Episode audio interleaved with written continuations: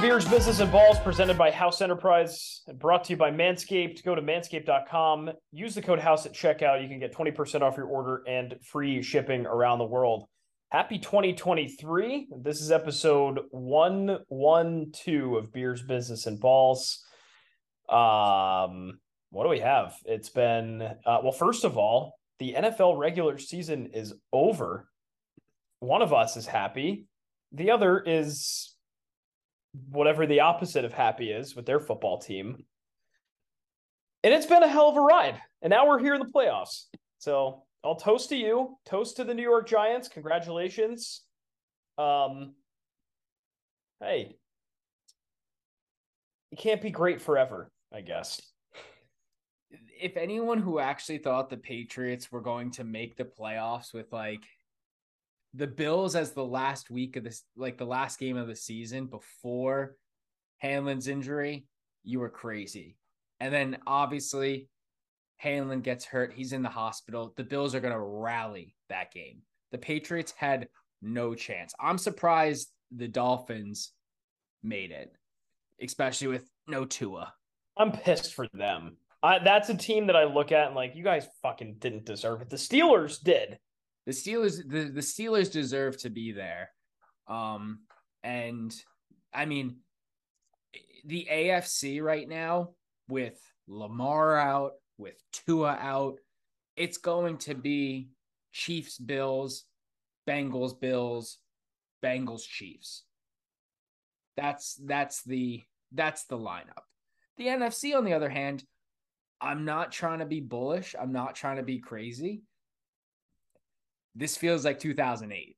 I think oh. the Giants can make a run. I really, everyone's getting healthy. It feels right.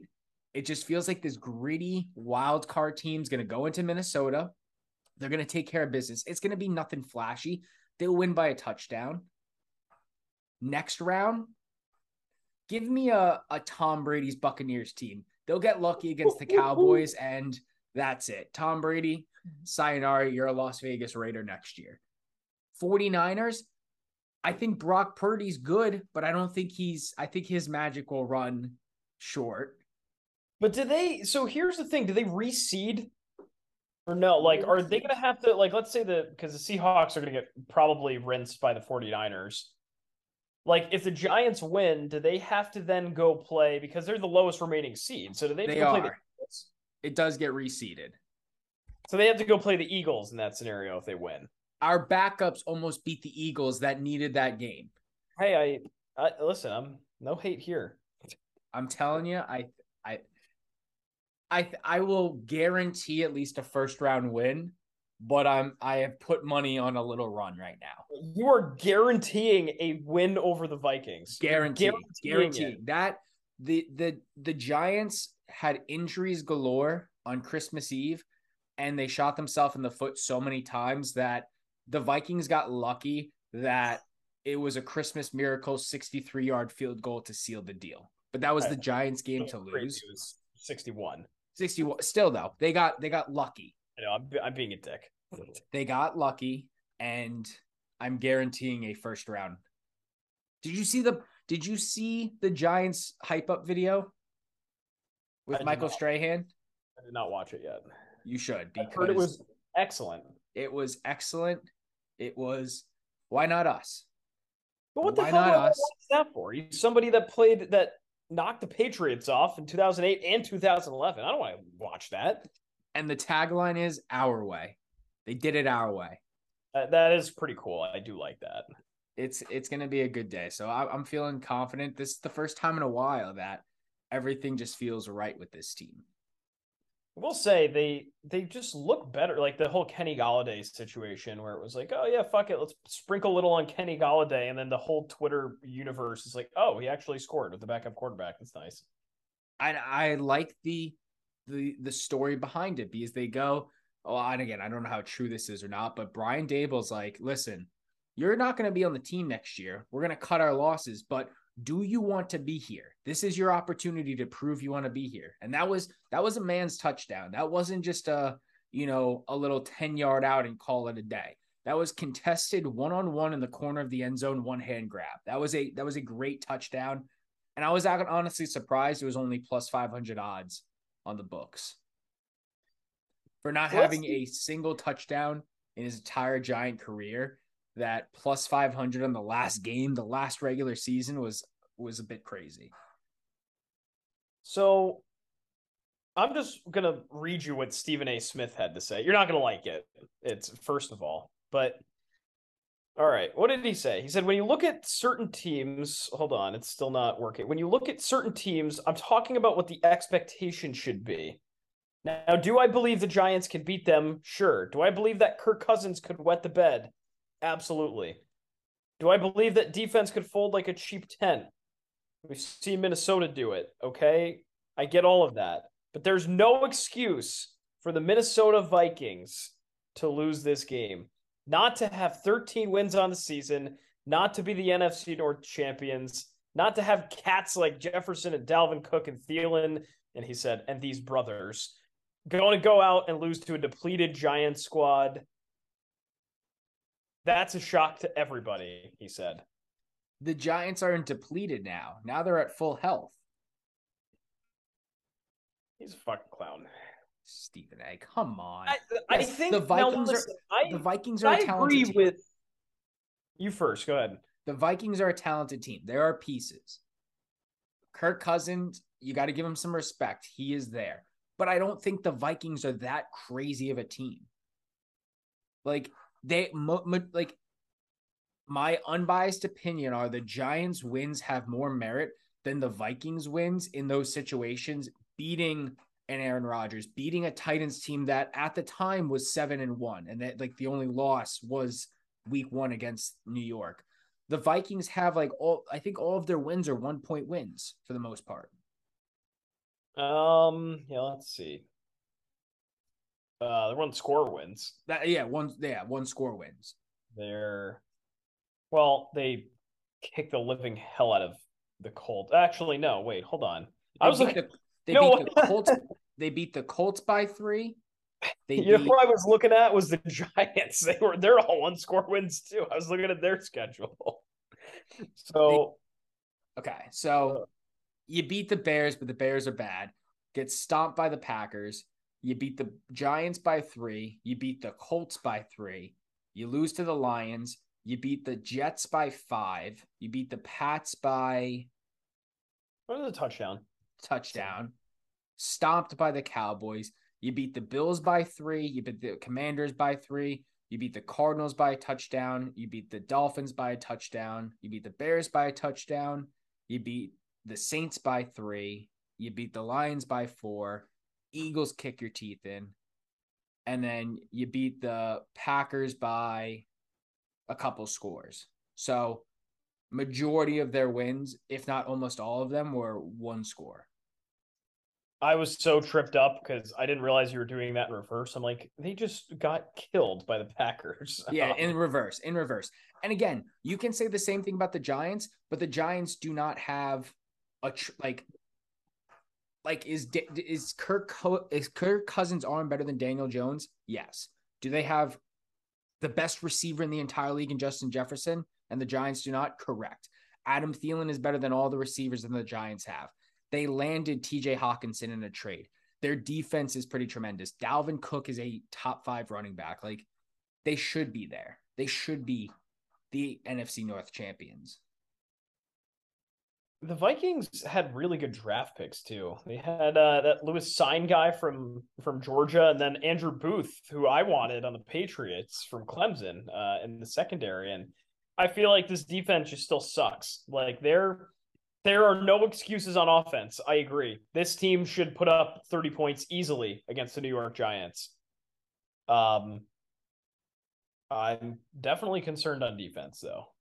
I, I'm telling you, I'm telling you, the the key to this game. I mean, the Giants' offense has figured it out as of late, and things are all clicking. You know, uh, Daniel Jones is playing clean football. Receivers like Isaiah Hodgins comes out of the woodwork scoring. Daniel Bellinger at the tight end, tremendous. He he does not drop balls. Saquon's going to do his game. The key to this game though is going to be the front four the main core four of pass rushing on the Giants. You have Azeez Ojulari, uh, Leonard Williams, um, Kavon, uh, Kayvon Thibodeaux, and then of course Dexter Lawrence, All Pro Dexter Lawrence. Those guys, when they play together, that is the big blue wrecking crew. They're going to give Kirk Cousins a run for his money. Yeah. Um, what's his face? Kayvon Thibodeaux turned it around, which is which is good. He got off to a slow start, and now he's getting. It's a rookie. Yeah, he'll be fine.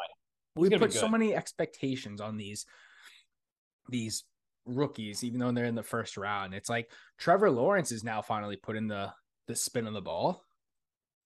Yeah, I mean Thibodeaux didn't have his first game over five tackles in December, but now he's I mean he's had five tackles four weeks in a row. Some good shit. Yeah, four sacks, not too bad. Um, championship coming to New Jersey this year. Who's to say? I don't know. Who's to say? Well, that wouldn't be the only craziness happening in New Jersey um, this year and in Good year segue. on. Good segue. Thank you. I practiced that. Um, we have someone to talk about the mayhem as we start our beer segment in New Jersey. Uh, and this will run into business too. Chuck Garrity from Death of a Fox, Death of the Fox Brewing Company. Um, man, if you are not from New Jersey and you are a beer drinker, this should open your eyes. Uh, there's a lot of legislation getting passed around in New Jersey right now about limiting what beer bars and breweries can do. And it's pretty screwed up to spoil our interview here. Um, we'll let Chuck tell it. It's his story. Uh, it's a guy who's leading the fight against it and, and sort of standing up to the lawmakers. Let's bring in Chuck Garrity from Death of the Fox Brewing Company. Here he is. All right, everybody. With us this week, we are joined by Chuck Garrity, the president at Death of the Fox Brewing Company down in Clarksboro, New Jersey. Um, a man that has 20 years of corporate experience and then transitioned into home brewing. And we have the story of this brewery. But the reason the brewery's in its news is because of the legislation that's going on in New Jersey uh, regarding heavy restrictions and defining what an event and what a, a brewery can do. So we have Chuck joining us to share, you know, what's going down in the Garden State, but also to tell us more about Death of the Fox Brewing Company. So, Chuck, welcome to the podcast, and how's everything going? Thanks, guys. It's uh, glad glad to be here, and things are going pretty well. Looking forward to a uh, successful 2023. Absolutely. So let's start with you. Uh, 20 years of corporate experience, healthcare management consultant at PwC most recently, but you also have 15 years of brewing experience. So where did the brewery, the brewing experience start for you, and wh- when and why did you make that switch out of corporate? Yeah, so uh, yeah, I, I was always passionate about good beer, even back when I was in college in the '90s, uh, which was kind of like the first phase of, you know, I guess you would call the craft or the microbrewing revolution back then. Um, and uh, and yeah, so I started home brewing probably close to, uh, yeah, I, I bought my first home brewing system about 15 years ago and uh, literally you know i was you know uh, working for companies out of boston. Uh, eventually my company was bought by kpmg and then i moved over to, to price waterhouse um, on the road a lot you know spent three to four days a week on the road on planes traveling different cities um, all over this great country of ours. And uh, you know got to see got to see how a lot of other cities did it. And uh, you know, it was, I, I spent a lot of time of my time, uh, my off hours when I wasn't doing consulting, management consulting in offices and that type of thing, either in, you know, uh, a coffee house uh, with a laptop or, or visiting uh, the brewery in that particular city or town. So, um, you know, it was something that was very close to my heart. Uh, and I felt that you know there was an opportunity here on the East Coast specifically to take some of that uh, that West Coast um, innovation and feel, and especially around the you know, the hybrid business uh, concept that we have at Death of the Fox, um, of both a coffee roastery and a craft brewery, bring them bring those worlds together, um, and allowed me to do what I want to do and and basically be my own boss. Uh, be able to start something new, exciting, innovative, uh, right next, you know, literally five miles away from my from my house in my hometown. Uh, you know, I don't have to get on a plane anymore. I love what I do. Um, you know, I have brewers that brew the beer now. I have coffee roasters to roast, but I still get involved and get hands on from time to time. And right now, we're um, we're working on our second location, so we'll be expanding out uh, to a location at Rowan uh, College in Glassboro. So we ask every person that either owns a brewery or brews beer that comes on this show, what was your first home brew? What did it taste like? And then that, what was the home brew that made you say, wow, I think I might be able to, you know, th- this is pretty good. well, I, will I'll, I'll tell you this. So the, the beer that made me reconsider what beer can be and should be was Sierra Nevada's uh, pale ale. Um, you know, back in, back in the uh, early 2000s when I first had that. Um, so when I first started home brewing, I I tended towards you know straight pale ales, pretty pretty um, uh, standard, uh, simple recipes. I went right into all grain brewing. You know, I did not mess around too much with Mr. Beer kits or um, you know extract extract kits or anything like that. Um, you know, fortunately, a good friend of mine had a system, an all grain system, and I just I, I bought it and learned from scratch how to do it the right way. Um, and then from then went on into all different styles. What blew me away really with homebrewing is that, you know, um, I realized that you could actually make better beer at home than you could buy, you know, at, buy at the store. Um, if you knew what you were doing, you know, if you understood the science, if you understood, you know, things like making sure to maintain, you know, constant temperature, uh, you know, controlling your oxygen intake, doing all the right things, technically, you can make fantastic beer. And that was really exciting to me. Um, and uh, so, yeah, I wound up, you know, uh, building my own bar downstairs. I had uh, four, four my beers on tap at all times, you know. Um, and it really just became that that wound up being a pilot for Death of the Fox. In fact, you know, it became it became the uh, um, so you know and and i experimented with all different styles at heart i am a german based brewer you know what i mean i believe in reinheitsgebot you know the you know the make making sure that uh, keeping it simple you know i like a good kolsch i like a good um, marzen and um, you know many of the different uh, german styles is is so that's where i got my master uh, certification is from the Siebel institute a brewing uh, technology out of Germany, and uh, they have a local uh, Chicago uh, institution here. So that's that's where I got when I really decided I wanted to go fully into this industry. Um, that that's where I went. So, what would you say the specialty is at um, Death of the Fox? Like, is it still that German style inspiration? I mean, obviously breweries offer a little bit of everything, but what would you say the specialty beer is at your? I would say English, German, and of course, you know, you have to you have to have fun stuff in terms. You, you have to have three or four IP. We have 16 beers on tap at any given time. Um, you know, we usually, you know, some breweries around us, all they have is IPAs on tap. Uh, we're not we're not that type of brewery. We usually have three or four good ones. Uh, we have, uh, you know, we, we've gotten, let's see, I have right now some of my favorite beers that we have on tap. We have a, uh, what we're known for mostly uh, in one of our beers that we're, we're known for mostly is our cinnamon toast crunch pale ale. So we uh, we put about 50 boxes of cinnamon toast crunch cereal into the mash itself, into the beer. Um, that's what I'm drinking right now, actually. So it's a uh, it's quite popular, and it's uh, it's called Beer for Breakfast Cinnamon Toast. Uh, we have we usually have a couple seltzers on tap. Um, as I said, you know, German, English styles. Um, we uh, we have our we had uh, a holiday pizzelle cookie flavored beer that was pretty popular. We had a huge Harry Potter event, Christmas at Hogwarts last uh, last month, where we basically, you know, had uh, redid the whole brewery with hanging candles and you know banners and the whole, you know, all of our people dressed up in robes and Harry Potter themes, and so we have um, we have a, a really tasty butter beer on tap from that.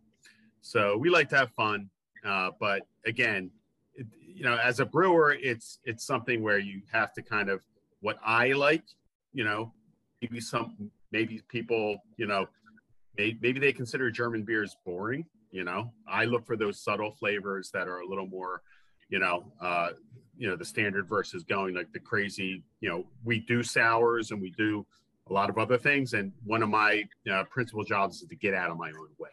You know what I mean? So just you know, make the product that my that my customers love, but of course I still veer towards you know the stuff that that I love as well. But it's just those aren't those aren't the ones that are the main you know the main money makers. Let's put it that way. Well, it makes sense. And before we before we dive into what's going on in in New Jersey right now and just the uh, you know the the crazy stuff for lack of better term uh, death of the fox is the name of your your brewery obviously so um tell us the story, right? There's got to be a good story behind that. There's an actual fox chase that you're associated with. Uh, tell us about how that name came to be, and then we'll then we'll dive into some some interesting uh, current events in New Jersey. Oh, yeah. So, uh, Death of the Fox was a tavern. Was the name of a tavern that goes back to the 1700s. It's located about a half mile from here. Um, you know, we're located very close to Philadelphia, and um, you know, history just just did not happen in Philadelphia it happened all around Philadelphia, in Delaware, New Jersey, the Pennsylvania suburbs.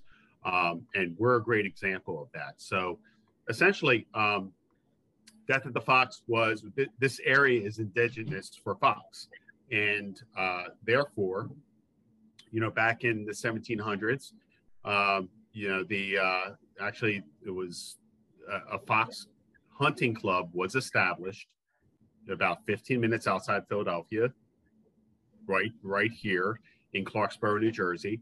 And uh, it was the first organized hunting club in America, you know, in, in, in the country. Um, and so they would go out, they would do their hunts. They would come from Philadelphia. They would, you know, unleash the hounds, get on their horses, go out and do the hunt, and then come back to the tavern at the end of the hunt to have their drink and their sustenance and they went back and that tavern became known as death of the fox okay for obvious reasons.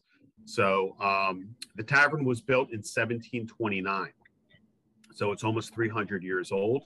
It's still standing today. It's a private residence right now. Um, you know i just found out last week I'm, I'm still finding out things. Even after being open five and a half years i received um, i received a visit from uh, officers of the First City Cavalry of Philadelphia, who basically said that, you know, they presented me with a flag and said that, you know, most of the original cavalry, you know, from the United States of America came from this fox hunting club at Death of the Fox. So, you know, you know, I'm I'm just a I'm a huge history. If I wasn't if I wasn't a magic consultant and a businessman, I probably would be a history professor. Um, and I and I love delving back into that, especially that Revolutionary War uh, era history. So it really was a um, you know a great way to bring awareness to the to the you know really cool history in this area. Now, did you find out about that history before the brewery, or was it when the brewery was in you know conception? You found this story and was like, okay, I found my I found my name. So uh, I relocated down to this area about 15 years ago, um, and so uh, we, my house, I, I, live right off of King's Highway, which was the King's Highway back in the 1700s, literally where the king would, you know, when they came, they, they named it after, after, uh, you know, back in colonial times, and um, off of King's Highway, I remember when we first moved in, you had this old, very old stone uh, tavern looking house that stuck out like a sore thumb. Like, and in the front, National Registered Historic Landmark, Death of the Fox Tavern. When I saw that, I said, number one, that is like the coolest name ever. I love that name. And so if I ever do anything, if I ever, you know, create a brewery or whatever, that's that's going to be the name. You know, I wanted something that again references the history, but also something that's memorable and sticks out. You know, and so uh, when people go, "How did you think of that name?" I did not think of the name. I literally saw the sign on the side of a highway next to the tavern itself and said, I would love to be able to revitalize that. There we go. That's a pretty cool story. Pretty uh, pretty cool little piece of history. So we had the now the backstory of Death of the Fox. Let's go to present day. So 2019, the state of New Jersey puts into this effect a special ruling for limited breweries, um, which was a whole laundry list of imposed restrictions. So food trucks were no longer allowed. You couldn't host more than 25 special events per year, which we'll get into. Uh, that includes anything advertised beyond the brewery, trivia, fundraisers, just anything that's you post on social media, DJs, um, televised sports championships, which I think that's where you, that's where you lost me on that one. It's like having a game on the TV counts as an event, which is absurd. But all of this said and done was to somehow balance the competition between um, all of the microbreweries and then of all the thousands of bars, restaurants, and liquor stores. So first off, why did this come into play? It now it now came into effect over the summer, but what was the reasoning behind this law? How has the fight been over the years? You know, tell us the perspective um, from you as the business owner. So, so um, in order to really understand it, you have to go back about ten years. Okay, so uh, essentially, what was happening is that uh, you know all over the country, as we know, you know the the brewery. It's not just breweries, distilleries, cideries, whatever meaderies, whatever had you know started ha- started opening all over the country.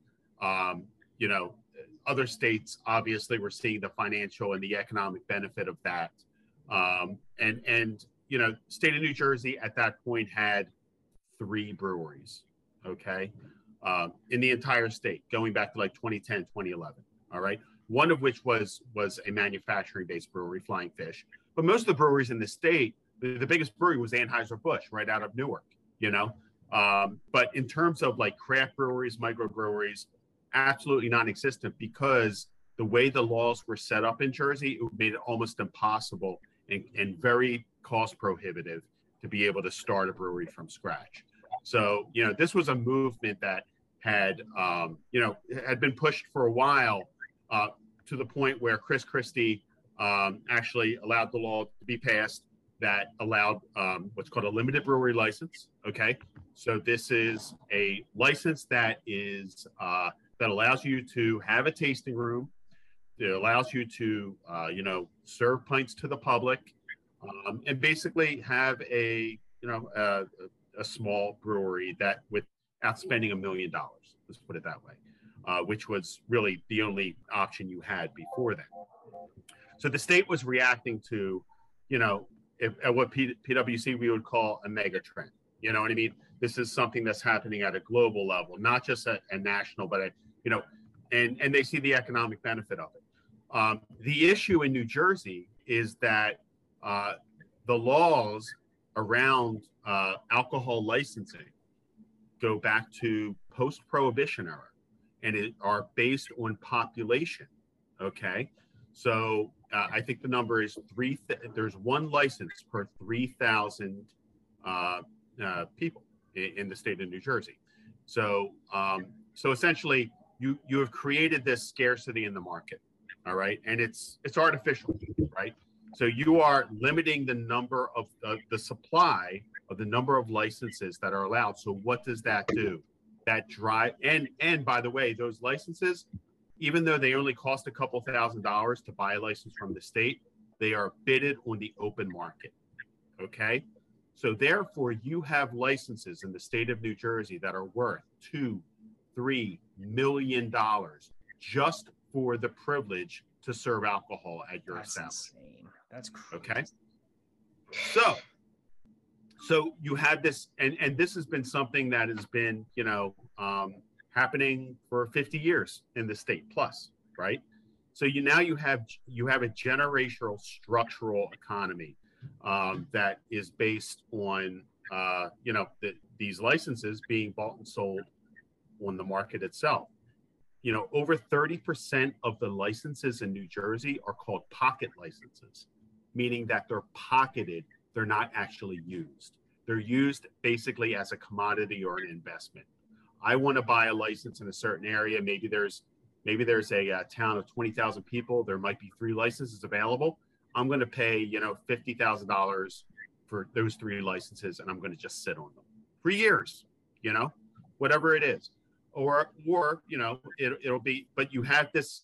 So, so you basically have this system where, um, you know, these licenses are bought and sold and they're not, they're not a license anymore. Really, they're closer to a commodity or a stock or a real estate investment. Okay.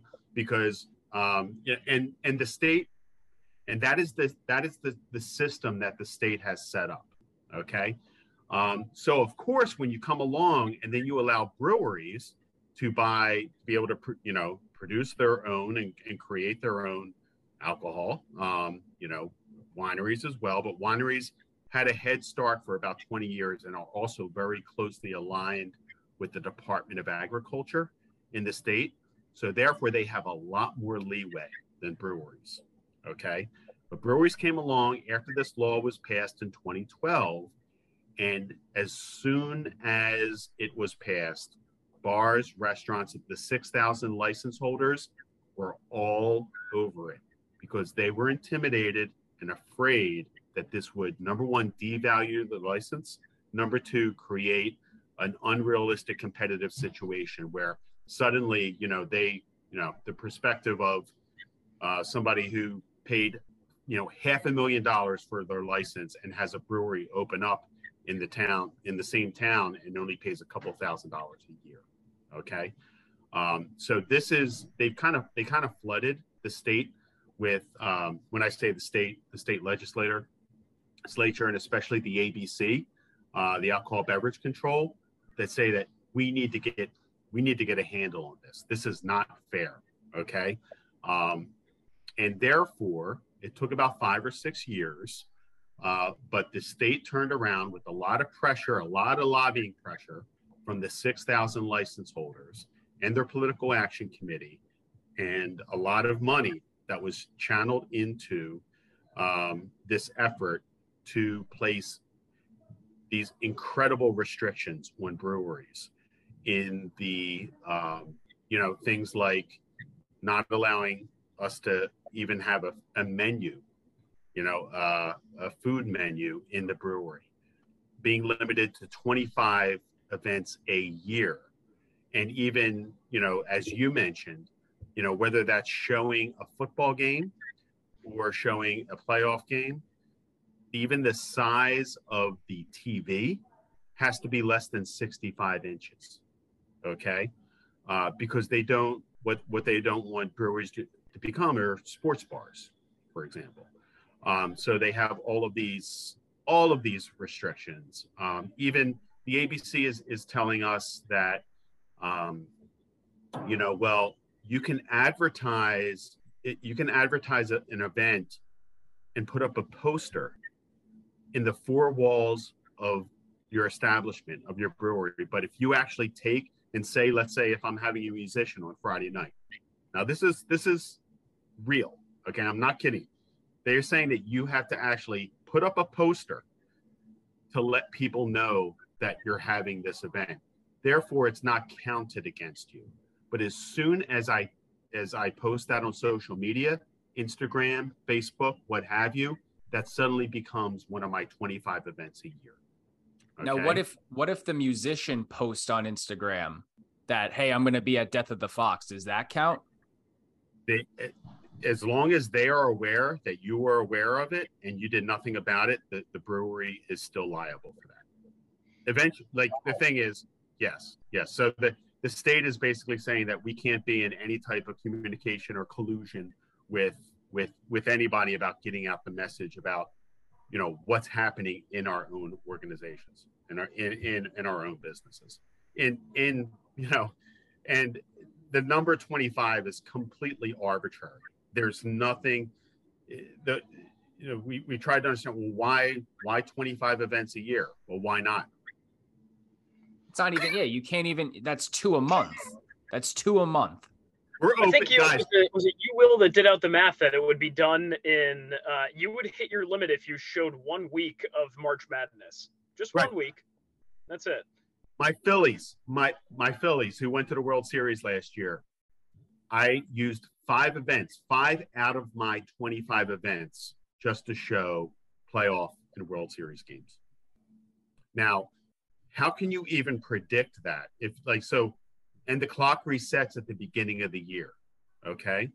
So if you think about it, um, oh, and that's the other thing is that you have to give 10 days notice when any time that you have an event. You have to give the state, you have to file with the state and give them 10 days notice that you are having this event.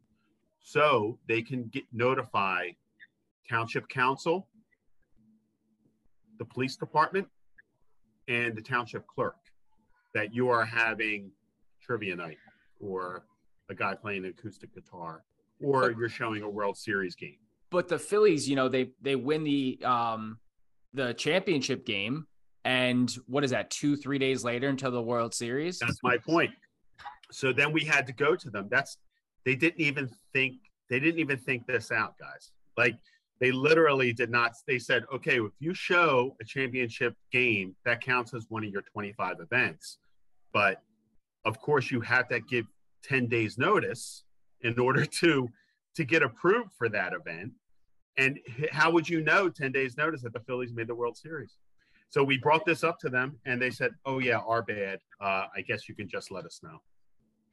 we'll make an exception. We had to make, so they had to, they, they did a special ruling to their own special ruling that that allowed because they knew that it was impossible to enforce.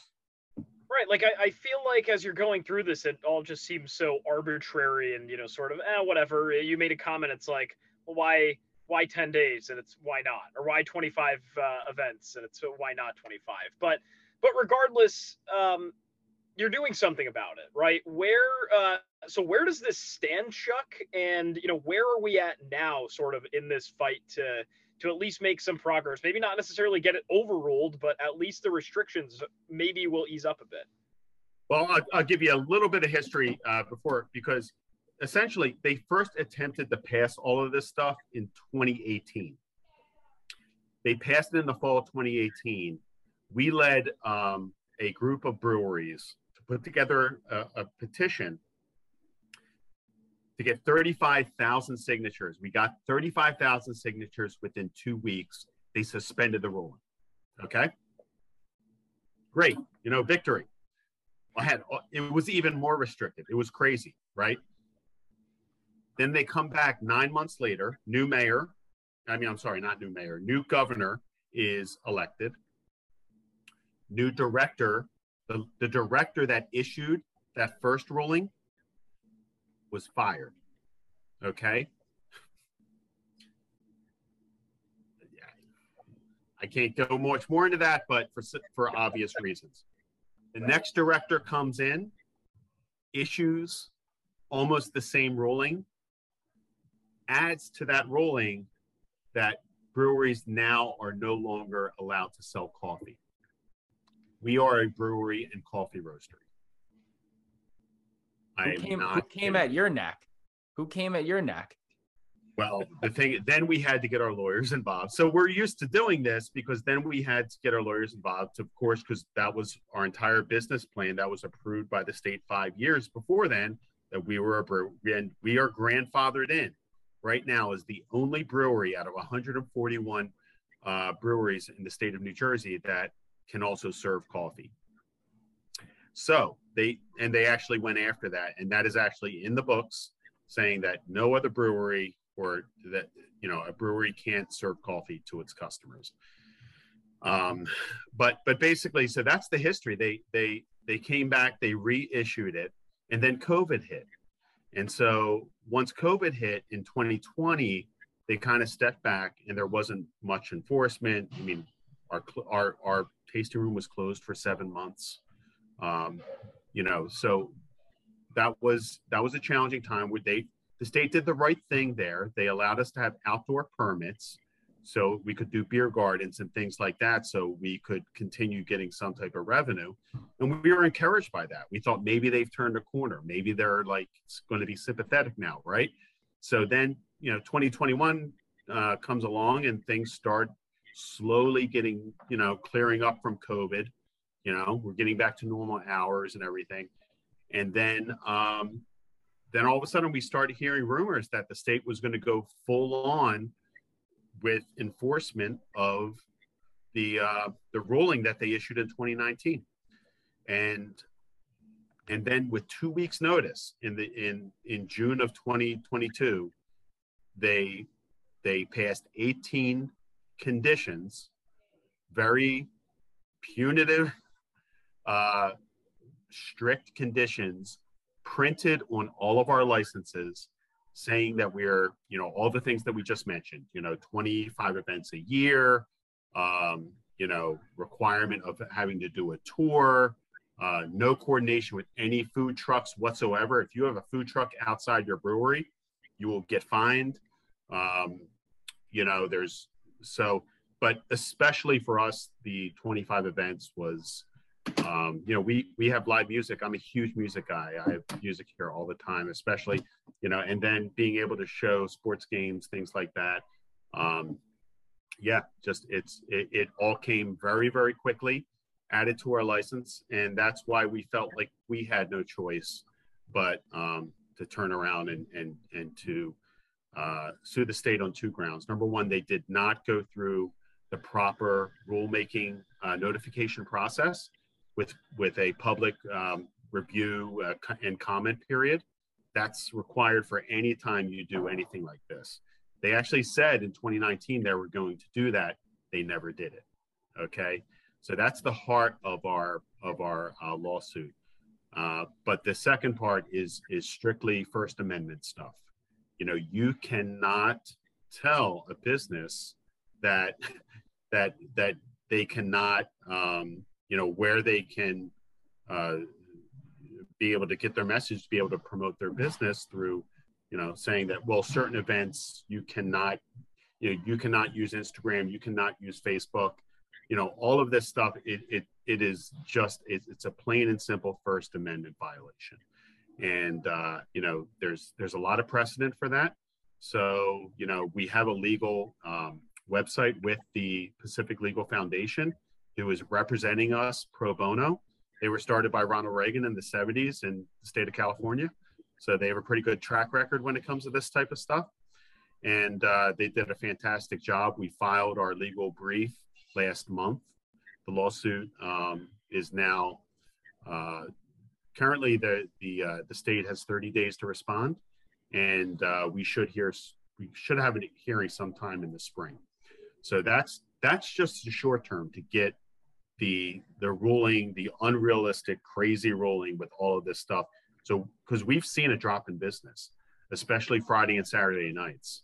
You know, when we typically have musicians and things like that. Um, you know, we it's tough to keep people in the seats. I mean, yeah, that's incredible. It's it's crazy that you're losing business for the weekends, which are supposed to be your biggest day, and it's you, you can't even compete. I mean, again, as a consumer, I want to go to the place that has the music, the trivia, the game, wherever. And although I love breweries, I wouldn't be able to, you know, go to any of the options that are in New Jersey because of that. So, um, well, the state, the state really, it's it's a very antiquated way of thinking. Like you know, they they see brewery as purely breweries as purely providing a product uh, and being a supplier for for liquor stores and bars and restaurants, but not being you know an actual experience unto themselves. And they're trying to keep it that way, and they're trying to remain very rigid. But you can't force that, especially in today's you know. But they, they're trying to. That is their argument I'm going to say I'm trying to make an argument for them. They're saying you need to stay in your lane and just be manufacturers and suppliers, and that's it. Um, the problem with that is that you know I also represent uh, you know I'm, I'm, chair of the board of the two of a, of a winery, brewery, and distillery trail that represents almost 30 um, organizations here in South Jersey, and you know wineries have none of these restrictions. So how can you justify saying, well, you know, wineries who are really a lot closer to breweries than than a bar, especially a you know a corner bar. Um, you know, it's and so, you know, what we're trying to do is make the argument around parity and saying, you know, you need to have parity between, you know, the alcohol beverage producers, um, and and also, you know, the uh, the importance of tourism and promotion of tourism. Um, you know, breweries, wineries, you know, people love going out. They will go out of their way to go visit a, you know a great brewery. Um, the state does not understand this at all. You know, they don't understand the value of the economic impact and um, to our main streets, you know, to our downtowns.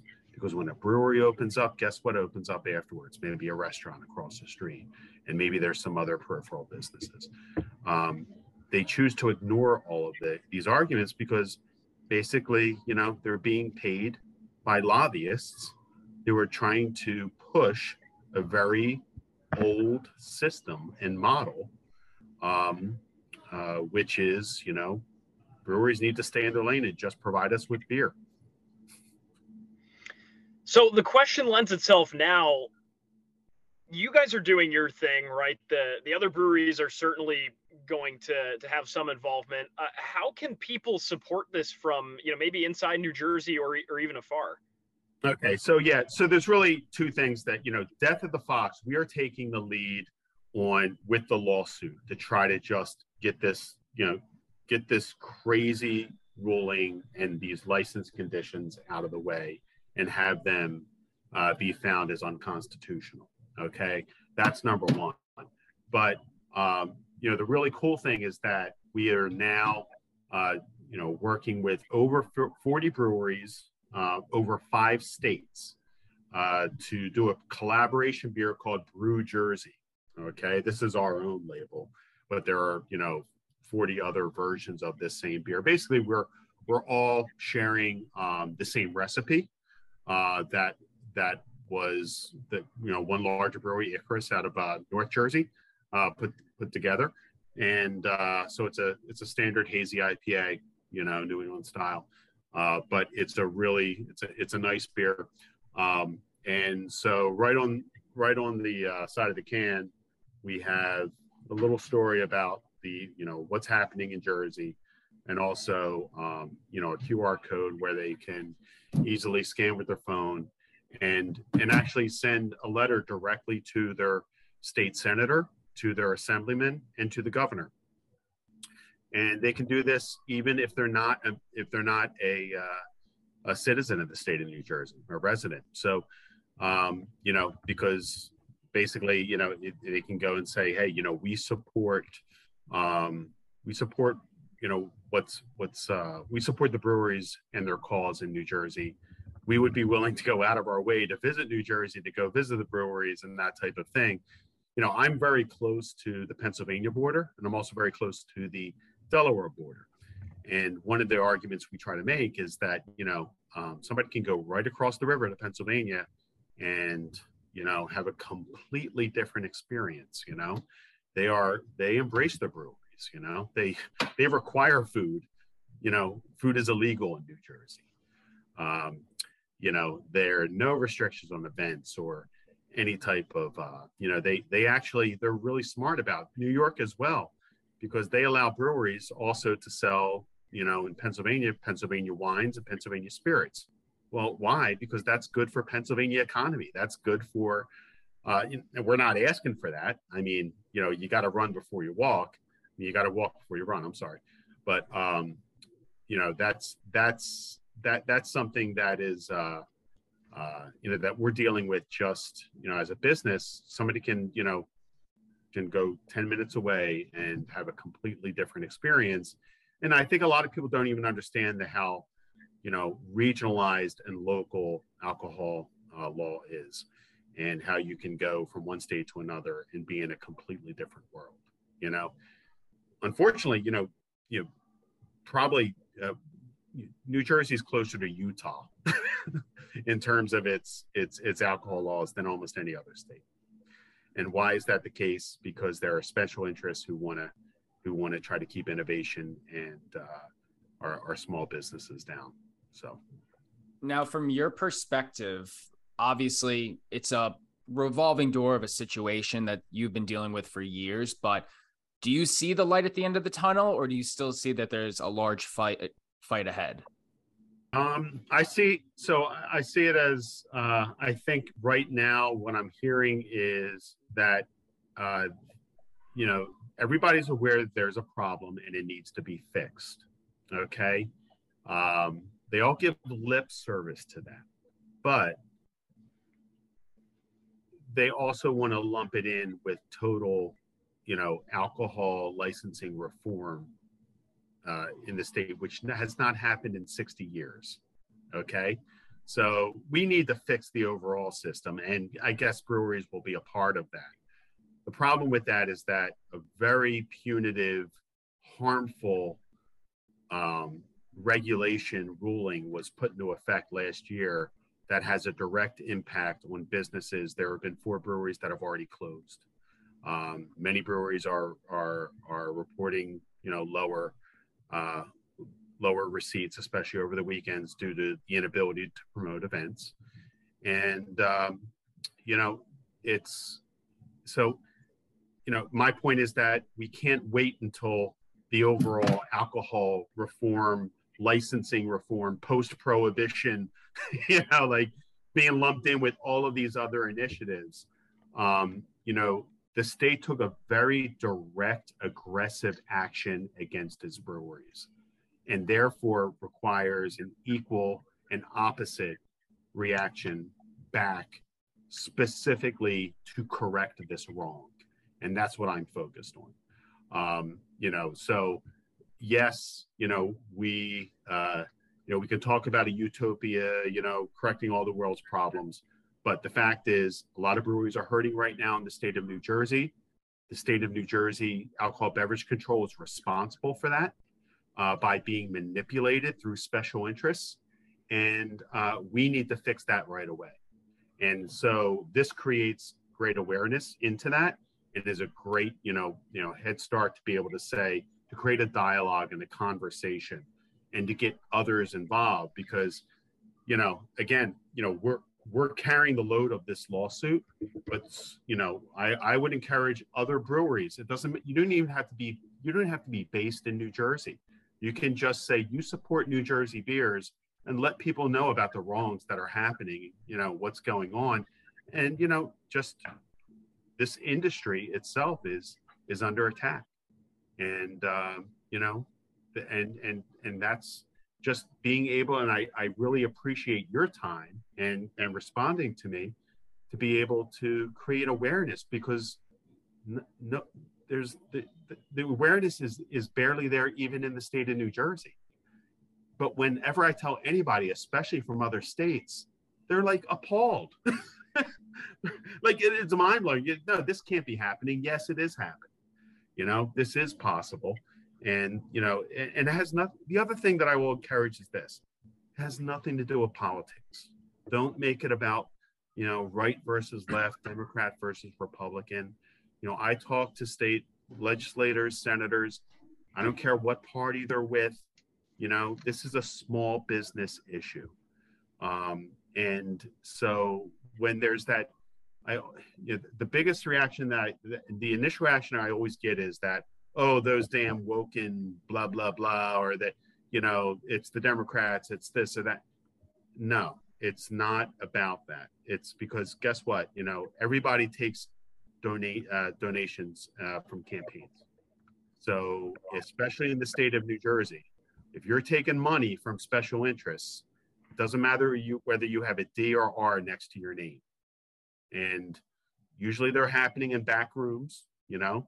Everybody likes to talk about how great small business is, but when it comes to actually doing something about it, um, it doesn't matter what party you're with. Uh, if you have ties to interests who are giving you a lot of money, you're going to keep your mouth shut. It's a livelihood thing too. I mean, again, it's not like you're doing anything egregious or illegal. It's showing a it's showing a baseball game and offering food to your patrons and cr- trying to create a better experience after you know the couple past couple of years we had with covid lockdowns and restrictions. And horrible uh, timing. We were just yeah. emerging from covid. I mean if you think about it as soon as the clouds started to clear in that is is when they they jumped on it. And um yeah it's it's it's shocking but, but your your name will be in the history books when this stuff changes so uh we appreciate you sharing the story and we're always happy to you know share the news and share the wealth of you know just our platform and being able to you know let people know where where they can help and where they can support. So in terms of that, you know, where can our listeners, you know, find you guys on social media, find out more about the lawsuit and how they can get involved with the uh, beer collaboration, of course, you know, sending letters to uh, the local officials. Yeah. So, um, so you can, they can find us on, on, you can Google us at Death of the Fox Brewing Company, Death of the Fox will come right up in any of your, uh, your, your search engines. Um, as far as the, the uh, collaboration for Brew Jersey, that is very simple. It's um, www.brewjersey.beer. Okay. So I didn't even know dot beer was a thing, but it is a thing. So it's brewjersey.beer, and then it'll come up and tell you all about it. Um, there's also links on our site. Um, this is through the Brewers Guild of New Jersey, um, which is our trade association. And uh, again, you know, the the uh, 25% of all sales and proceeds from this will go uh, towards the fight to uh, uh, to correct the laws. Well, we appreciate your time, Chuck. Best of luck to you. Looking forward to following your story. All right. Thanks, Jake. Thanks, Will. Take care. And that was just Chuck Garrity, Death of the Fox Brewing Company in New Jersey. And, you know, when we got this email last week, after like diving through the documents and everything he sent over, I was like, yeah, we need to have this guy on. I mean, that I can't believe it. Honestly, we haven't heard much about. And again, I, I mean, I know you're not. I'm not frequenting New Jersey, um, let alone understanding the beer scene. But I was talking to uh Paige about it, and she said, like, oh yeah, like one of the breweries I've been to in Jersey, like it wasn't a good vibe. But like obviously, as from a casual perspective, like you're not gonna know all of the the ins and outs of the laws and stuff like that. So great. I mean, that I, I, I liked how Chuck wasn't political about it even though it obviously it involves local state politics, but it, it truly is a constitutional like how can you how can you hinder a business so much by this is what i don't understand like and that's what i mean i i remember in the interview frankly asking it's like who has the hard on for you that no breweries that can make coffees and all of these restrictions and stuff like that like someone was out to get them yeah, it sounds like it, and it's weird. And you think about how prohibition stopped certain things from happening, right? Like we had, um, you know, why am I blanking on our guest from way back, um, on the craft, uh, literally called the craft beer movie. Um, that gentleman was named. Wow, I am. That was. Um, I don't know. that was a long time ago. Um. I'll pull it up. You go to your point. um, well, now I'm looking too because now I'm curious. Uh, let's. I'm. I'm going. I'm going. I'm going, and I'm back past. Oh, it was Dave Ritchie. I can't believe Dave Ritchie. Yes. Sorry, Dave, if you're listening. We didn't forget about you because you know we we brought you up. How how could we ever forget? It's a throwback. Um, but yeah, a lot of the stuff in the craft beer movies sort of opened your eyes to okay, this is rooted a lot in prohibition. There's just laws that are sticking around that like a lot of these brewers had to go right to Gina Raimondo, the governor of Rhode Island at the time, and say, Hey, this is fucked up. I can't operate my business because of some law that was made in 1920 that everyone that just quite frankly nobody gave a shit enough to go change and complain about. So uh, do we see some remnants of that in New Jersey right now? I would guess probably. I mean, there's parts of like, you know, Long Island, New York, the wineries cannot have restaurants as part of their venues. Like they cannot serve an actual meal. And to be honest, that makes sense to me in terms of, you know, you're drinking all day at the wineries, go spend money to get your meal at night at the restaurants or wherever. I think the wineries can offer the food trucks and have small little plates. But if a vineyard offered dinner, then you're just a restaurant that specializes in wine. I totally understand that.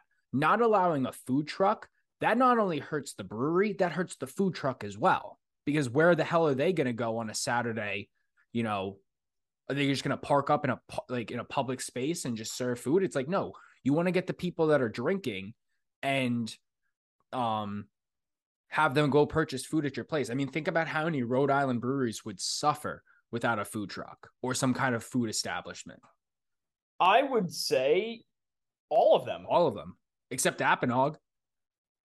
Well, right, because they, but is that in the eyes of the state? I would say that's a restaurant. That specializes in beer. It's what it's the uh, gastro pub. And that's how they got around it. They they were very open with us about that. Um, you know, and and they're it's not to say Apponaug's doing something like you know sketchy, right? No, it's more about like you know, hey, we're we're trying to operate our business. That was uh Tamara McKenney and Mike Webster uh, we talked to in episode fifty six last uh actually a year and a half ago now. Um, and yeah, go go check out that interview. It's a it's a pretty long one. It's in person. Um, it's a lot about hey, here's what we had to do in in the eyes of policy in Rhode Island because like there's other brewers in Rhode Island that can't have the same rights we do because we have a kitchen and a chef. So it's kind of crazy. I and, and listen, I get it. I understand that, you know, should I don't think it's entirely like baseless to say a brewery is different from a restaurant. Like I think there Correct. are some fundamental differences with a restaurant that serves homemade beer, not homemade, but you know, commercially brewed on-site beer that's not distributed anywhere else versus a place that you just go and you have some IPAs or German ales or, or dark beers or whatever, and you get a sandwich, right? Should they be treated differently? I, I'm not saying no, but I'm also not saying yes. Eh, eh, I'm gonna keep I'm gonna keep a close eye on this, and I, I really hope that you know the change is near and the light is the end of the tunnel, and it's it's it is just absurd, especially after the pandemic that you know consumers are suffering in so many aspects, inflation, the macro environment with the job market. All they want to do on the weekend is just go out, hang out with their homies, and drink some beers. Why are you going to hurt the businesses now trying to put on an event? Like yeah, the, that's... I think even the one that shook me the most was the sporting event on the television. That was just silly. Like that, if that counts as an event, I wouldn't even have a TV in my establishment. I mean, you show week one, like you said, you know, you show Thursday, Friday, Saturday, Sunday. That's four of your 25. Uh, do you do you argue that's 16 if you're 25 even? You know, does the state clamp down? But even still, you know, you do let's say how many days are like actual games of March Madness? You have the first four on Tuesday, Wednesday, and then you have the next four Thursday, Friday, Saturday, Sunday. So that's six right off the bat. Then the next week you have four more for the uh, Sweet 16 and Elite Eight, so that's 10. 10. And then you have the final four, which they play on the same day, so call it 11, and then the championship, which is 12. You're going to use half your events on a March just Madness. under half your events on March Madness. Well, so ready half your events on March Madness. The Phillies go to Game Seven in the World Series. Yeah, literally. That's that's seven games right there. Then you have six. Great. You, you watch the Phillies in the World Series. Forget the rest of the playoffs. You watch the Phillies in the World Series and March Madness, and, and then you do March Madness, and then you have six events left. Awesome. And that's yeah, and that that was not trivia. That was not music. That was not Christmas party. That was just two sporting events. God, there's places around here that would be done in two weeks. That's pretty damning. So uh, yeah, watch this with a close eye. Um, and I hope they that I mean that shit would never fly in Rhode Island or Massachusetts. Oh my gosh, no. Maine, they would probably secede from the U.S. They'd be like, nope, we're not doing this shit because they, you know, they're farther along in their beer journey, and it's like, you know, you take your beer, you take the beer away from them, and they're gonna fucking revolt. It's that simple. Be game Rhode Island will get there. Rhode Island's definitely gonna get there too, but it's like you cannot take the beer away. And that's uh yeah, watch this with a close eye for sure. Um, we'll go to balls presented by Manscaped. Uh, Lawnmower 4.0, many great products out on Manscaped. Uh, house is the code for 20% off. Um, all right, back to playoffs here. We talked a lot about the Giants, uh, Vikings. Um, what else? I mean, the Dolphins are in, which is pretty frustrating. The way the matchups ended up, I will tell you what, I'm eyeing down that Jags Chargers matchup. Now, the Jags beat the living crap out of the Chargers earlier this year, as you may recall. um, the Jags would be a very cool story to see. I'm just gonna leave it at that. I don't think they're. I there's no way anyone's beating the Chiefs if they, you know, like if the Jags are the lowest remaining seed and they go and have to play the Chiefs. I'm sorry, but but God, what a good story they are having literally been one of the worst teams in the league last year to winning their division, um, and finally getting some life out of Trevor Lawrence. It's incredible. Yeah. Shout out to Eric Dunn. I'm happy for him. The Jags, I think, have the building blocks to be a good team. You know, Doug Pederson is a Super Bowl winning coach. You're getting a guy like Christian Kirk next year. They're they are there. The the Jaguars deserve to be in the conversation. But I'm gonna be honest, I'm not really impressed with their last stretch of games. So they're they've won the past five. The only one that I'll give them a tip of the cap, especially, is the Cowboys overtime win. That's a solid win. That's a good win in my book. And then you beat the Ravens by one two weeks prior. Um, good win as well. The rest of that game in the five in the five game stretch was the Titans twice, the Texans and the Jets.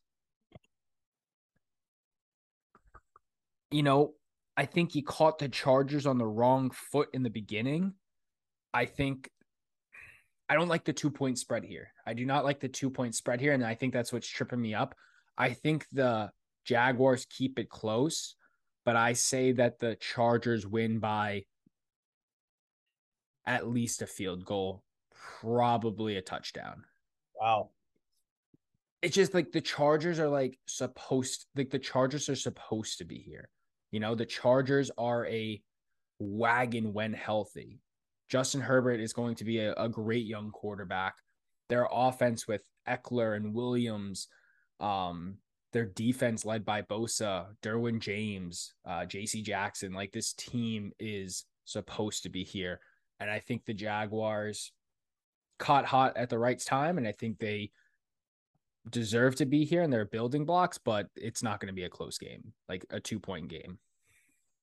It's interesting.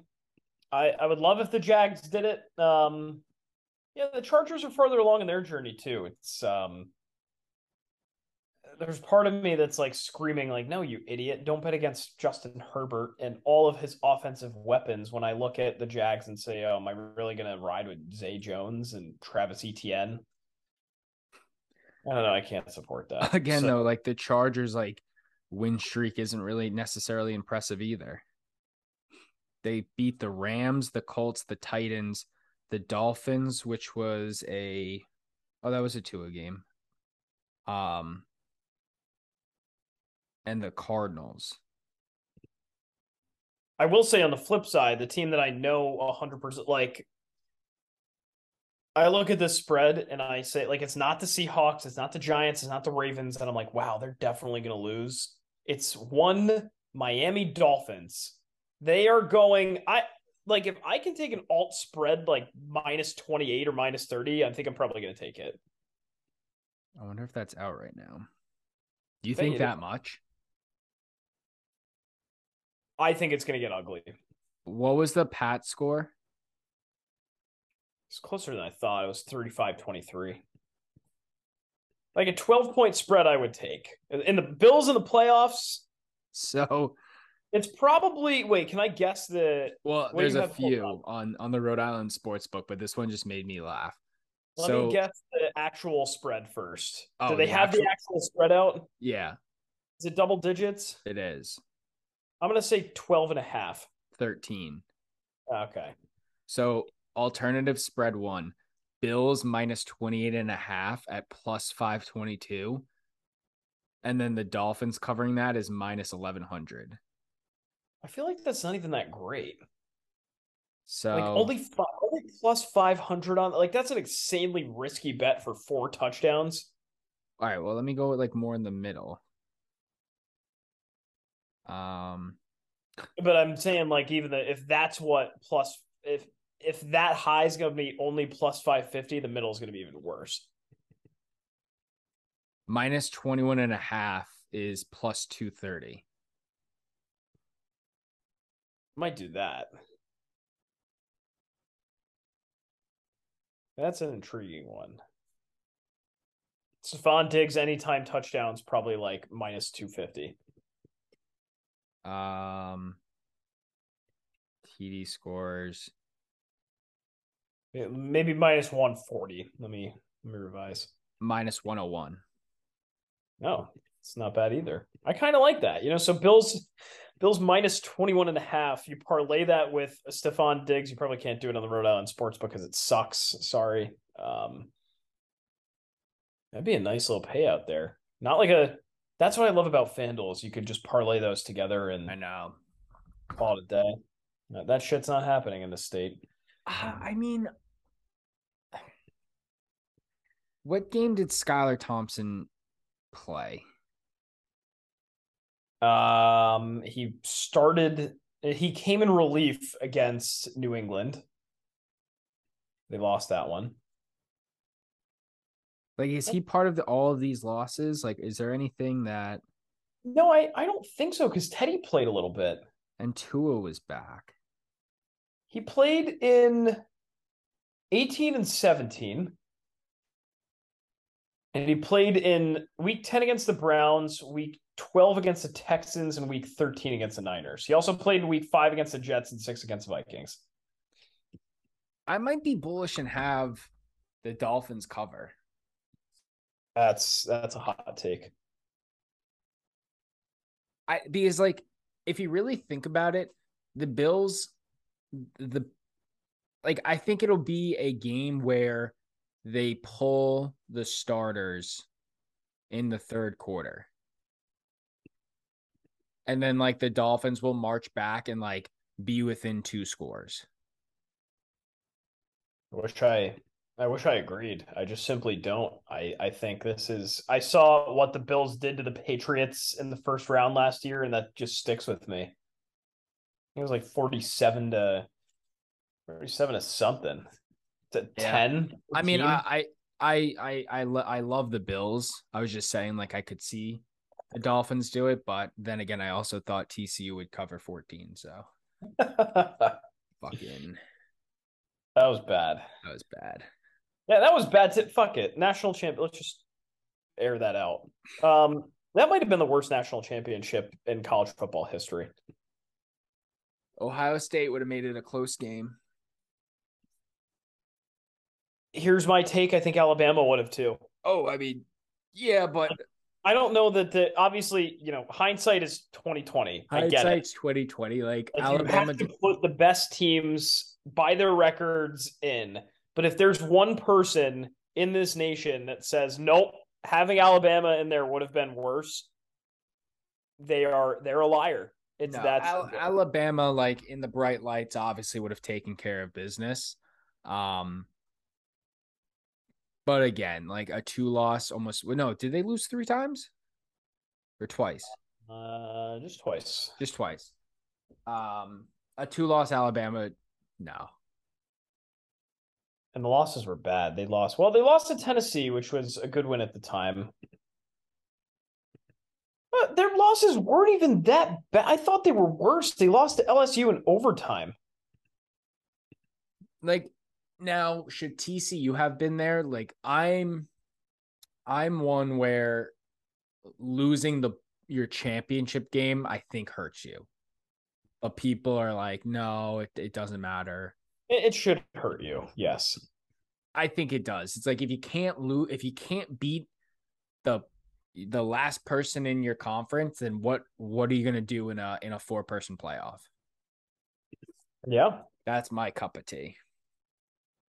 Then by that logic, too. Well, it's drastically different for basketball, but Yeah, different for basketball because hmm, excuse me, you're playing like you're playing multiple games, neutral site. Yeah. And then you get someone like Georgetown that wins and gets their shit kicked in by Colorado in the first round, and that's all. They gave Patrick Ewing a job for life. Mm-hmm. Yes, it did. But now it's a national championship. Uh, back to to go back to football real quick. Um, anything that stood out for you on the NFC side of things? We I know we just talked about Minnesota and, and the Giants. Um, I Um, I'm looking at yeah. Go ahead.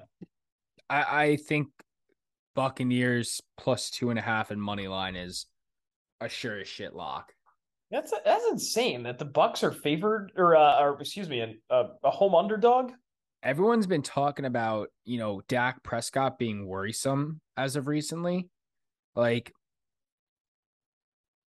you know, they barely beat the Titans. You know, now that I'm thinking about it, it's not that insane that the Bucks are a home underdog just given their eight and nine. They've they've just had a weird year. Tom Brady always does.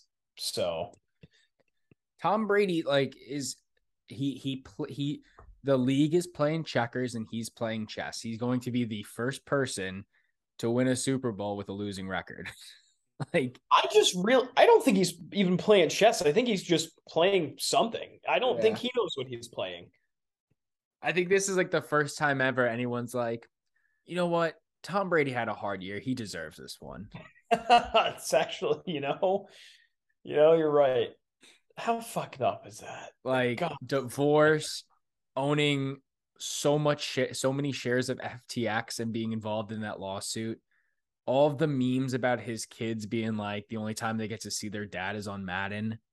Uh the, the guy's had it rough. The guy is his team sucks. But did you see that clip? He was just like it was like him and Mike Evans on the bench, and he was just like steady cheese, and he was just like, uh, Mike Evans was like, "Yo, Tom, like you're eight and zero against the Cowboys, right?"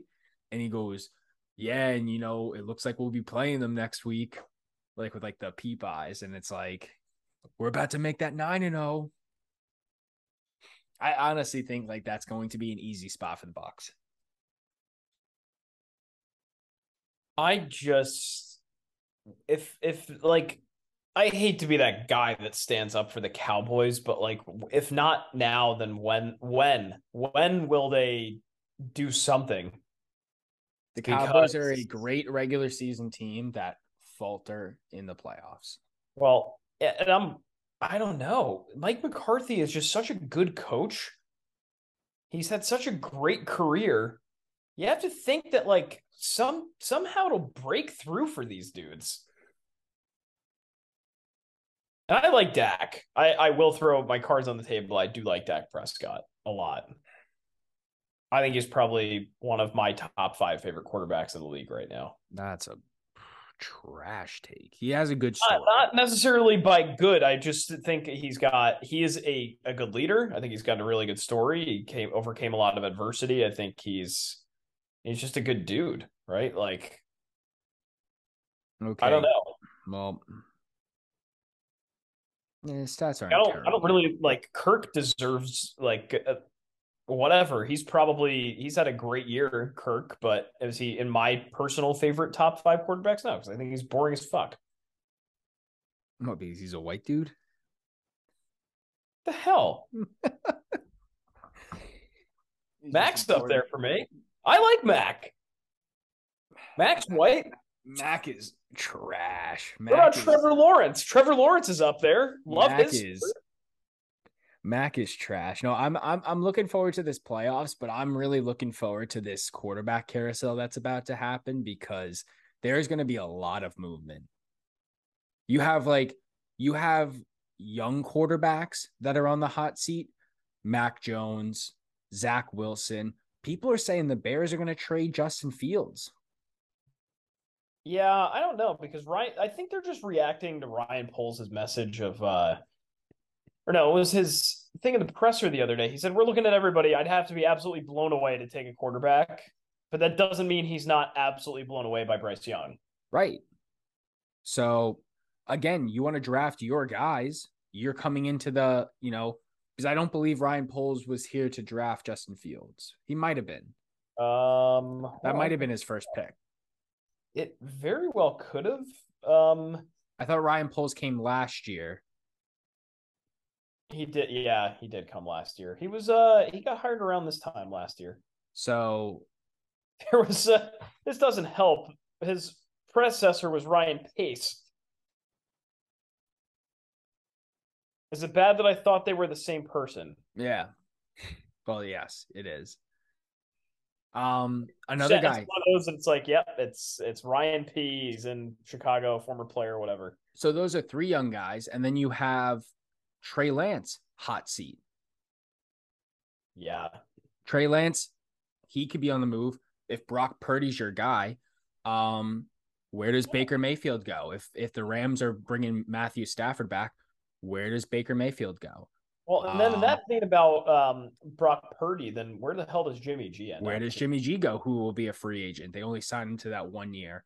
Uh, Lamar Jackson is going to be looking for his bag. Tom Brady, free agent. Derek Carr was benched last year looking for a trade. Is Russell Wilson still the guy in Denver if there's going to be a new coach? Davis Mills, if the Texans draft a quarterback, there's going to be Daniel Jones is a free agent. Yeah, There what is going to be in, uh, in New Orleans too, Jameis Winston, free agent. and Andy Dalton, depending on how you look at it. So What the hell happened? Aaron Rodgers. Too? Yeah, Aaron I was just gonna Rodgers, Jordan, yeah. what the hell happens in Green Bay? We'll have to That I don't know. We'll have to do a quarterback episode after the Super Bowl, just being like, go through every team and make a prediction. There's a lot of people. There's two bad takes about Jimmy G right now, specifically. One's that he's going to the Raiders, and the other's that he's going to New England. I I see the Jets. I don't know how much of an upgrade he is over a guy like Mike White. Mike White just has a little flair in him. He's not a winner. Thought Mike was Mike White was better than uh, Flacco and Wilson, though. What about Tua? Well, I don't think anyone knows what the hell kind of condition Tua is going to come I think. Tua is going to retire. Shit, he might have to. He might have to. I don't know. I, I don't think I'm ready to. I- I don't think I'm ready to support that take yet. But I, I like if he does, I won't be shocked. I I 100% support it because like dude, three concussions, like three um what is it? Like three concussions that are reported. Like NFL players obviously get hit in the head plenty of times where you know Yeah, shit might get brushed under the rug. Not as much now because of you know how serious things are and CTE such a main thing, but three reported concussions, two are throwing up the gang signs. He's he's sure as shit done. He could be. I don't know. Which I don't know what the sucks. do. So Which yeah, maybe sucks. Miami takes. Does Miami try for Brady again? Because they did. They definitely tried for him. That's why Brian Flores got fired. Ryan Tannehill might be looking for a job. I, I, but and that that's another point. What the hell do the Titans do? Because Willis is not NFL ready. Josh Dobbs sucks. He's not your guy. He never was. Did the Titans trade up and did they take one of the five QBs that are available? Did they end up with Max Duggan? I don't know. What pick are they? Yeah, maybe not after this time, but Does does Stetson, uh, Stetson Bennett get a shot? at 36 years old, That's a man. he's like 26, right? 27. 25, 25. He's our age. And we're two dudes with a podcast, and he's a two time natty champ. Life comes at you fast. Unbelievable. So, yeah, who's going? Man, there's a lot of a lot of weird mock drafts here. People are bullish on uh, Kentucky, Will Levi. Um, that's obviously Bryce Young. Who else are people? Uh, Stroud is going to go pretty high too. yeah, CJ Stroud. Uh, Will Anderson kid from Alabama. They, I bet you the Bears take him one. the the the defensive edge. Yes. Yeah, Because like, what the hell else? Are they? They're either going to take him or they're going to take uh the Carter kid from Georgia, the D lineman. Because you don't need.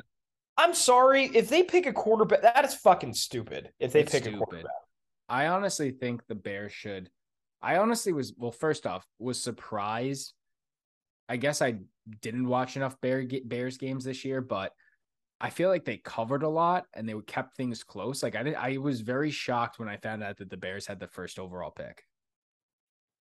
Because I'm like, oh, I thought the Bears were like an eight and eight team. They played like an eight and eight team. Yeah, I I think. No, Like, Well, they have some said- they have some pieces. Like uh who's the receiver that they traded for? Chase uh, Claypool? Yeah, they have Claypool now, which I think that was kind of dumb that the Steelers traded him. Too many mouths to feed. Uh, the Bears had like I don't know, they probably had one good win, and it was against the Patriots. They absolutely killed them. Yeah, speaking of the Bears, Roquan Smith just got that bag on at um in Baltimore. Yeah, that'll be good. Um, That that takes away money for Lamar. you know, a lot of people are saying just to go back to the Bears and like you know the fact that their first pick, Houston beat the Colts on the last play to not have the first pick, which everybody was like, I can't believe that, blah blah blah. It's like, no, they're gonna have their pick waiting for them. They're they they're gonna take a quarterback. The Davis Mills era is over in Houston. And uh, like, let's worst comes to worst. If somebody trades up for that number one pick and drafts a Bryce Young, takes a Will Levis from Kentucky, you know, you still have Stroud on the board. Yeah. Uh, and I I I if it was again, should you tank? Like I I'm I'm a big anti-tanker. It's hard to not do it when like your team is bad and like you know, there's quarterbacks like I no one right now in the college football sphere strikes me as like who should be number 1 like the year that Trevor Lawrence, like the Jets missed out on Trevor Lawrence, you know, where it's like they missed out on that first, that number one overall pick and missed a generational talent. No one strikes me like that uh, in this draft. And I give credit for Lovie Smith to be there. He's like, what am I supposed to do if this is my last game, leaving a legacy of like, hey guys, let's just go out there and lose this game? I think it was totally fair to go out and do your job. Should you have been doing that all season long? Yes, but it's easier said than done. yeah, win some more fucking Yeah. games.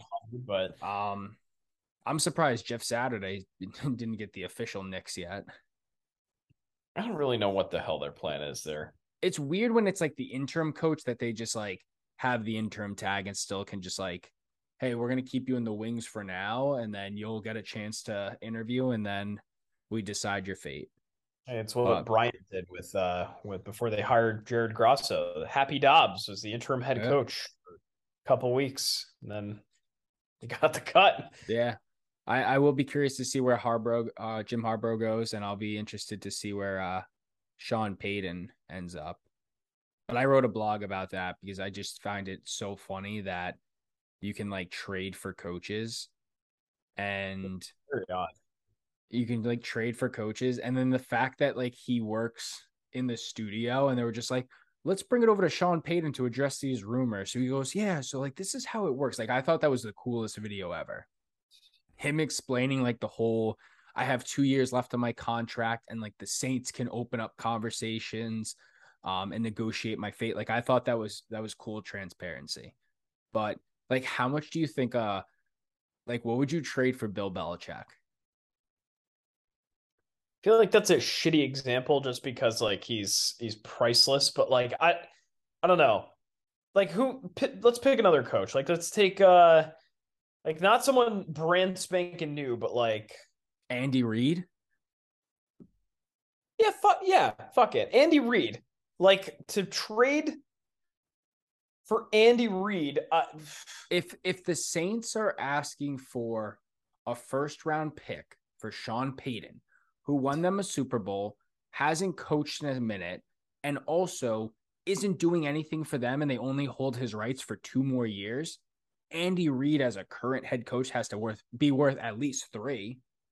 Yeah, you know, he's probably worth maybe a first rounder, a high first rounder, and like a stud wide receiver. I don't know. But like, can Andy, like, can Andy Reid turn around the Bears right now? That's that's asking a lot. You know, like, what teams do you think Andy Reid could realistically turn around that didn't make the playoffs with their roster if they had Andy Reid as the coach? I I can't say that there's many. You know, like I it's so weird with these coaches because it's like how much of it is actually them? Right. Like it listen, you saw a very good example with the Jaguars this year. They had a professional come in, a, uh, a Super Bowl champion, Doug Pederson, and he went in and said, "We're not doing this shit the way Urban Meyer did it last year because he's fucking dumb." Actually, I think there's a few teams that Andy Reid could have taken to the playoffs. Realistically, give them to me. I think Andy Reid could have taken the Raiders to the playoffs. I think he could have taken the Broncos to the playoffs. I think he could have taken the Commanders to the playoffs, the Packers, but over uh, anyone, anyone in the NFC South, he probably could have taken the Titans to the playoffs. Yeah.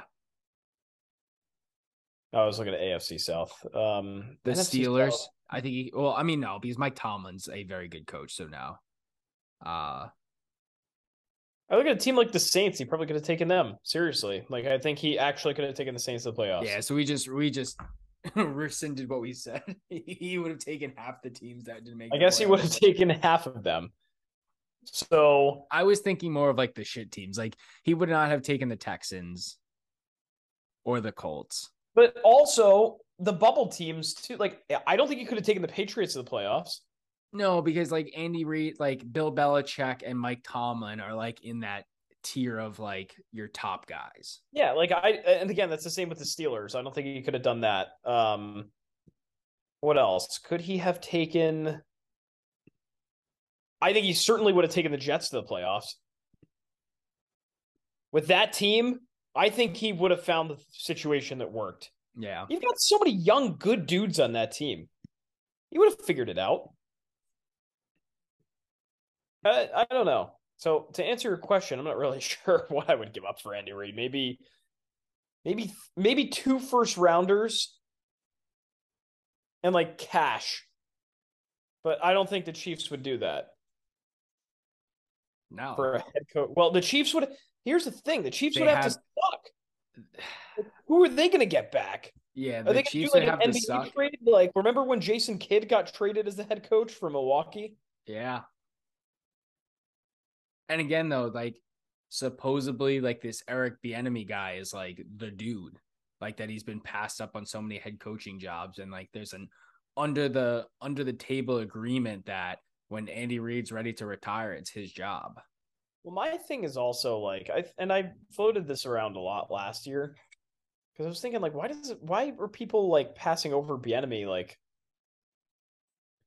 if I'm Bieniemy, why the fuck would you want to leave?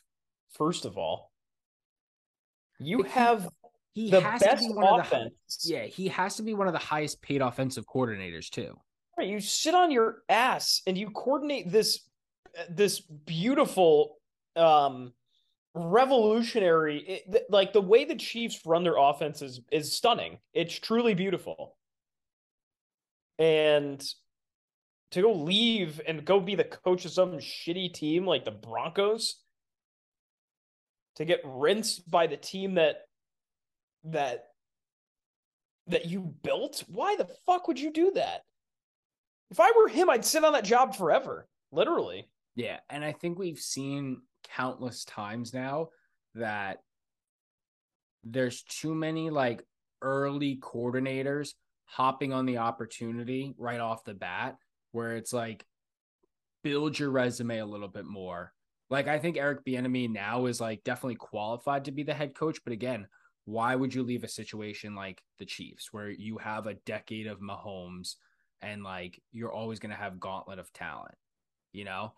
Whereas like but again though, I mean Brian Daboll, Brian Daboll left a decade of Josh Allen. So Yeah. who's to say? Yep, Who's to I say? agree. But that that was a, I feel like that was a different situation. He walked in, knew the players he had were actually like good. Whereas like the enemy's offers, uh, there's nowhere like that that he's going to get this year, in my opinion.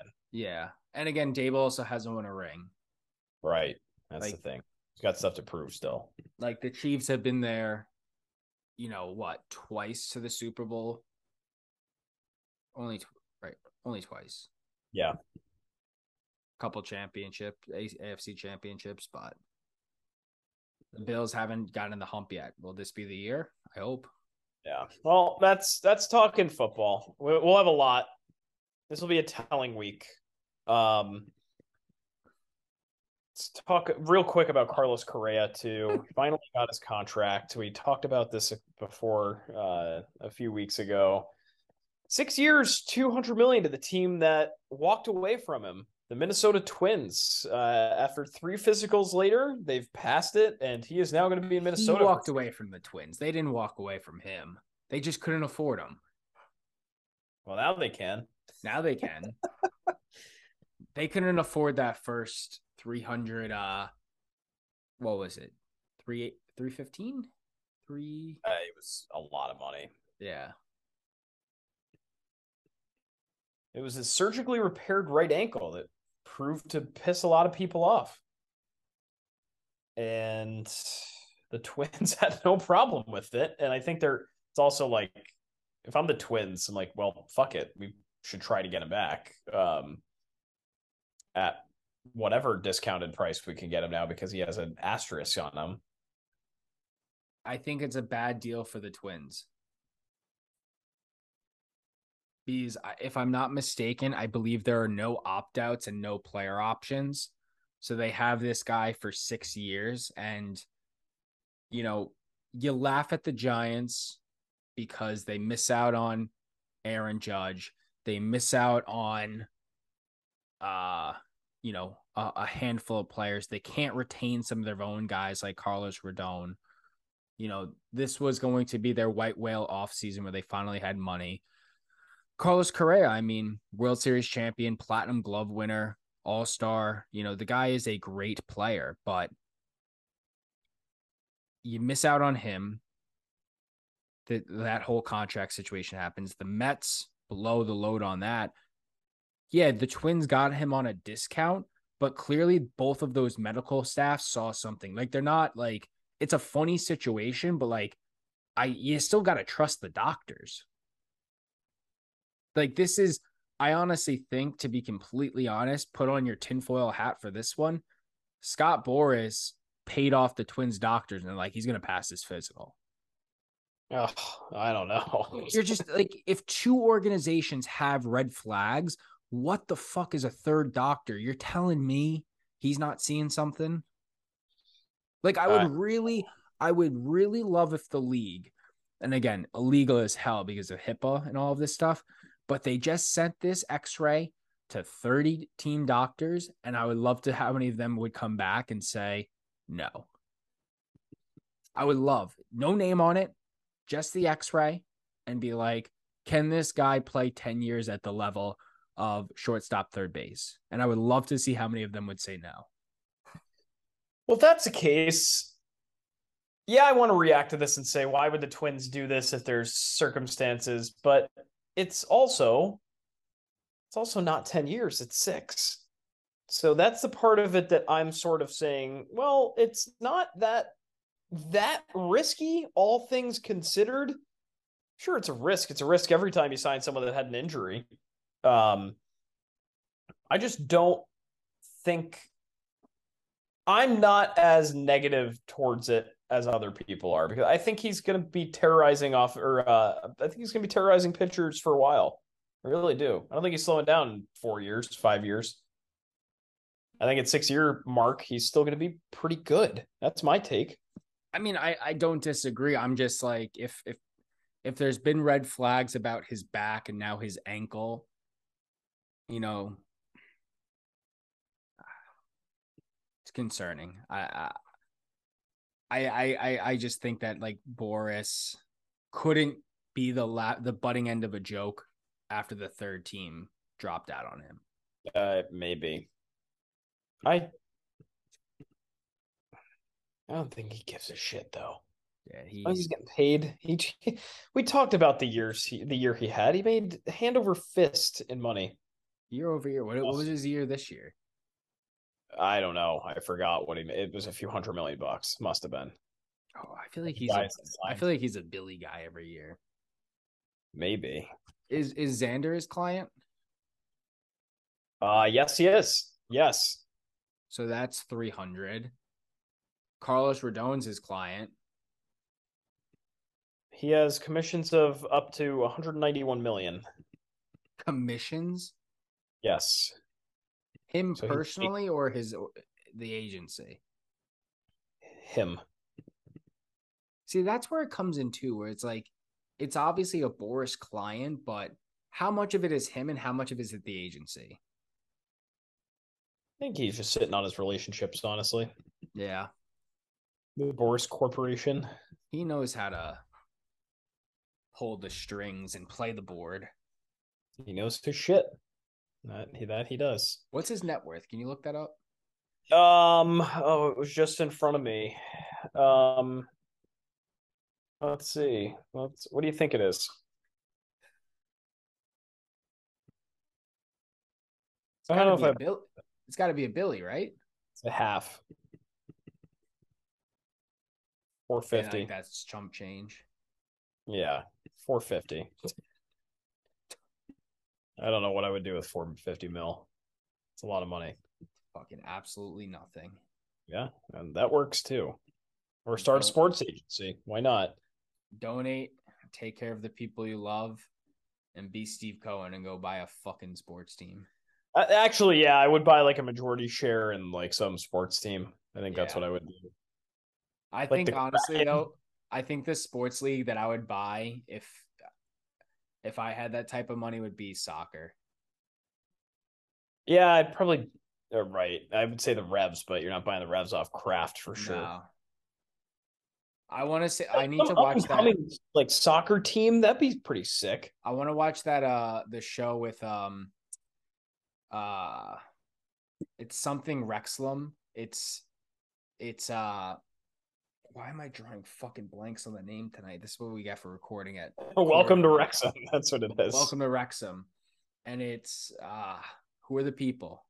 Fucking help me out here. That's a great.